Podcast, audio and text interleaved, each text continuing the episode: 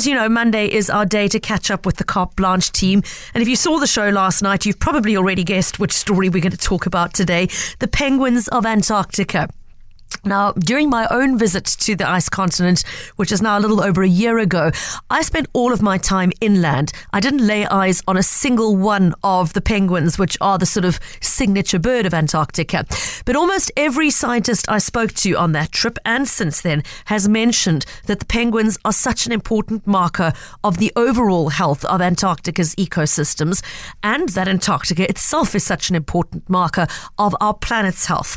Um, Lourensa Produced and presented last night's Carte Blanche segment, and I know she heard very much the same from the scientists that she engaged in during uh, engaged with rather during her recent trip. Uh, Lourensa, it's great to have you with us this afternoon. Thanks for joining us. Good, af- good afternoon, Pippa. When was your visit? Tell us a little bit about where you went and how you got there. So basically the same, I think, as the trip that you undertook um, uh, during your visit. Uh, we touched down at the, the Russian research station that also serves as the logistical hub for um, Ultima Antarctic expeditions, um, which took us, us over to Antarctica. But when we touched down, we were informed that there were two twin otter airplanes standing ready to take us to this amazing emperor penguin colony that Wow. they discovered using uh, satellite imagery, which identified the guano on the ice. Um, and we were accompanied by Professor Peter Ryan from UCT, an ornithologist and Yeah. uh, an, an insane um, enthusiast. I've never seen such a such a. a, a I mean, obviously he's he's visited quite a few of these these colonies, but his his um, enthusiasm was was infectious. Um, so we took, I think it was a an hour flight. We touched down. We saw the the penguins uh, on the ice and yeah, it was just an incredible experience to be able to. We, we didn't directly interact with them, but we certainly observed them and the behavior, and, and that was certainly life changing. Lourensa, didn't interact with them for very good reason. You actively discouraged from getting too close to the birds. This is a very important. Um, any any emperor penguin colony is important, but this one is a very big one that you were looking at, and um, obviously you don't want uh, mankind influencing them any more than our behavior is already doing because sadly this bird is particularly um, vulnerable to the impact of climate change and our own role has to be acknowledged in that process. Tell us a little bit more about what you and uh, professor ryan discussed about how the emperor, emperor penguins are being uh, affected by the changing climate. No, certainly, Pippa. We, we also took measures to prevent um, any possible spread of bird flu um, to to these colonies. We disinfected our boots, um, and and we had to walk quite a far um, distance to get to get to the. We, we, we landed the plane very far from from the colony, not to disturb them.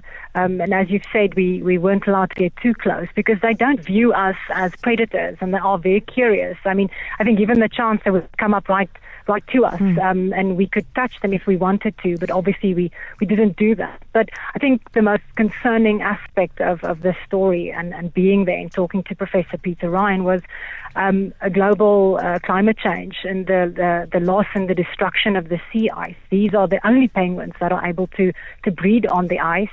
Um, they breed in the Antarctic winter. They are extremely um, well adapted to that climate. So any any any small change to the habitats will, will be destructive. And, and as Peter Ryan said in, in the insert last night, um, in the next hundred years we might not have any emperor penguins left, which is which is very sad. 250,000 breeding pairs sounds like a lot, but Lourensa, as you've said, those numbers are dwindling. We've already seen reports of catastrophic failure of breeding colonies in the last couple of years because of the loss of sea ice. My understanding is that the level that was recorded in September last year was the lowest that it's ever been recorded at. Now, that sea ice obviously shifts and changes changes every year as part of its natural cycle. But you had the opportunity to speak to scientists who've been going to this part of the world over and over again for 20 years and more. What do they tell you about what they've observed in that time and, and you know, with their naked eye and in terms of what the data is telling them?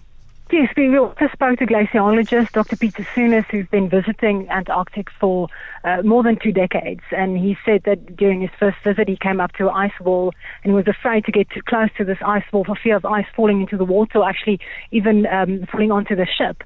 Um, when he returned recently to that same ice wall, it had retreated so much that he, he barely could see it. Um, I think, and, and this is the, the, the concern and the issue that we have with reporting on climate change. And when we discuss these issues, it, it doesn't happen overnight. And with news urgency and all of that, you know, we, we, we don't realize how big big the problem is until it, it literally stares us in the face. And climate change, it, it, doesn't stare us in the face as it will have in the next uh, coming decades. I mean, the penguin colonies are, are stable. They are dwindling, but they are stable.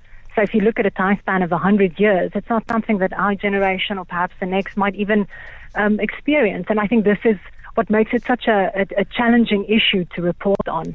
Now, I think there's a, a, growing hopelessness of me, just ordinary people feeling that if, even if I do my part, is that enough? We hear about billionaires flying around in private jets and governments not doing their part, even though they've signed on to the COP agreements and the various other treaties.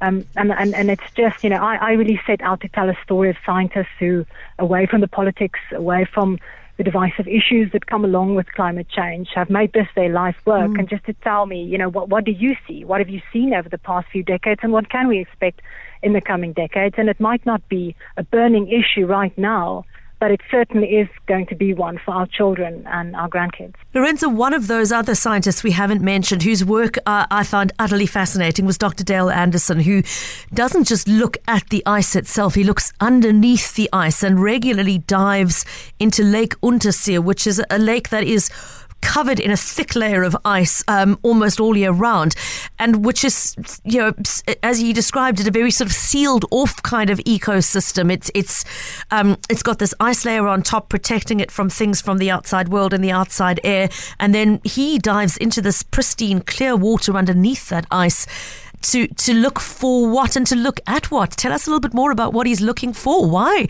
does a man keep coming back year after year to dive through a hole into the into the ice underneath Antarctica? Oh. Well, Pippa, how fascinating. And firstly, yeah. I just have to say, this unfortunately didn't make it into the insert, but he was telling us that when they arrive at their camp after the months long Antarctic winter, um, they have to spend almost a week just setting up the basic camp getting their um, sleeping arrangements sorted, making sure that within a few days they, they have hot water to prepare food. So it's it's it's um, very rudimentary. Um, that that's really roughing it. Um, the, what him and his team are, are, willing to go through to to do their research. And he's also been to the Antarctic. Um, he, he, jokes that his wife says to him, "This must be your last season, surely," but he just keeps on going mm. back. Well, what he looks at underneath the the, the sea or the the uh, the frozen lake, like Untersee, I'm not exactly sure. It's it's, it's microbial microorganisms, things that you wouldn't find um, anywhere else on on planet Earth, just because of the unique habitat. It is sealed off. It's not disturbed um, by outside air or oxygen or any kind of other uh, uh, microorganisms. And this gives them an, an insight into uh, the possibility of life on other planets. I mean, it is just so harsh, the conditions underneath, Lake Untersee, yeah. that if these microorganisms can survive there, um, we might see something similar on the uh, surface of Mars or Jupiter's rings or, or, wherever. So, I mean, he's looking at, at the future of life, uh, possible life on, on other planets, but uh, we're not there yet, unfortunately. Well, Lourensa, thank you. I want to thank you for opening a window into their lives for us. It's a place which I think by now our listeners have gathered I find utterly fascinating, but so do many others, and what it can teach us about where we are right now and where we're heading as a planet, as well as now potentially beyond this planet, is, is absolutely fascinating and continues to be a source of curiosity for many. So thank you for bringing us that story with its gorgeous visuals last night and shining a bit of a spotlight onto the work that these scientists are doing. We really appreciate appreciate your joining us today as well. Thank you so much. Keep well. You too. Lourensa Eckard, the producer and presenter of that segment. And if you didn't see it on Carte Blanche last night, do remember if you are a DSTV subscriber, uh, you can find it on catch up. Otherwise, give it a few days, and generally the segments reach the Carte Blanche website by the middle of the week.